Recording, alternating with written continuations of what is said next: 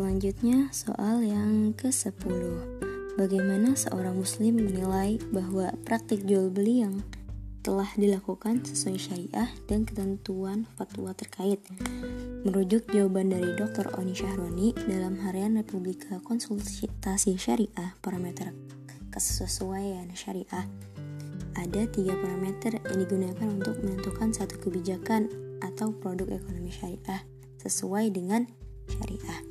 Pertama, terbebas dari transaksi yang dilarang.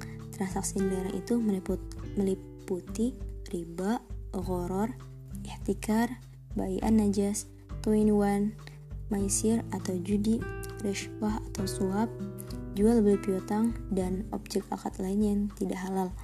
Praktik bisnis terlarang itu merugikan dan menzolimi setiap pihak yang terlibat dalam transaksi tersebut, misalnya riba. Riba yang merupakan manfaat yang diterima kreditur atas jasa pinjamannya kepada debitur.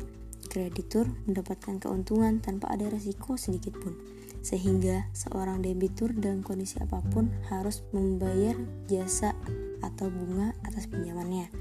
Di samping itu, transaksi ini telah memperlakukan uang sebagai komoditas dan bukan sebagai alat tukar yang menghasilkan barang dan jasa.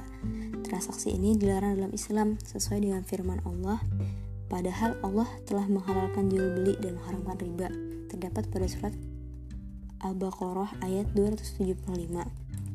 Firman Allah lainnya terkait hal ini adalah Hai orang-orang yang beriman, janganlah kamu makan riba dengan mendapat ganda dan bertokolah kamu kepada Allah supaya kamu mendapatkan keuntungan.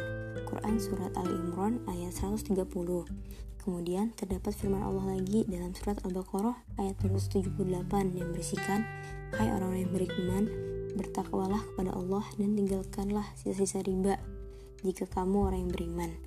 Lalu yang kedua, produk tersebut sesuai dengan akad atau transaksi syariah. Transaksi syariah menjadi penting untuk memperjelas hak dan kewajiban seluruh pihak yang terlibat dalam akad atau produk bisnis dan keuangan. Ketentuan tersebut, akad atau transaksi ini sudah diatur dalam fatwa DSN MUI dan regulasi terkait. Jika substansi suatu produk adalah jual beli, jasa atau manfaat, maka berlaku untuk seluruh ketentuan transaksi ijarah. Keuntungan yang didapat penjual jasa adalah fee atau upah yang baru ditentukan di awal transaksi. Berbeda halnya jika substansi produknya adalah bagi hasil, maka berlaku ketentuan mudorobah atau musyarakah. Kaidah yang berlaku yaitu sama-sama untung dan sama-sama rugi. Salah satu konsekuensinya adalah keuntungan berbentuk persentase sesuai dengan sabda Rasulullah SAW. Keuntungan adalah imbalan atas kerugian. Lalu yang ketiga, menjaga adab-adab atau akhlak Islamiyah dalam bermuamalah. Di antara adab-adab tersebut adalah bekerja secara profesional karena itu tuntutan Islam sebagai hadis Rasulullah SAW yaitu sesungguhnya Allah menyukai bila kalian melakukan sesuatu pekerjaan dengan rapi. Hadis riwayat Bayi Haki selain itu harus amanah dalam menjalankan bisnis dengan berkomitmen dengan janji dan kesepakatan. Hal ini sesuai firman Allah yang terdapat dalam Quran Surat Al-Ma'idah ayat 1 Hai orang yang beriman, penuhilah akad-akad ini Nah, selanjutnya di antara adab-adab tersebut juga adalah berlaku adil. Seperti halnya memenuhi hak-hak karyawan dan mitra kerja, produk yang berkualitas, pendapatan yang tinggi, menjaga citra yang baik, menjaga kepercayaan mitra dan nasabah.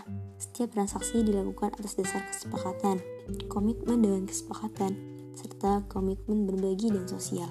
Diharapkan dengan tiga parameter ini menjadi ikhtiar agar produk sesuai dengan syariah.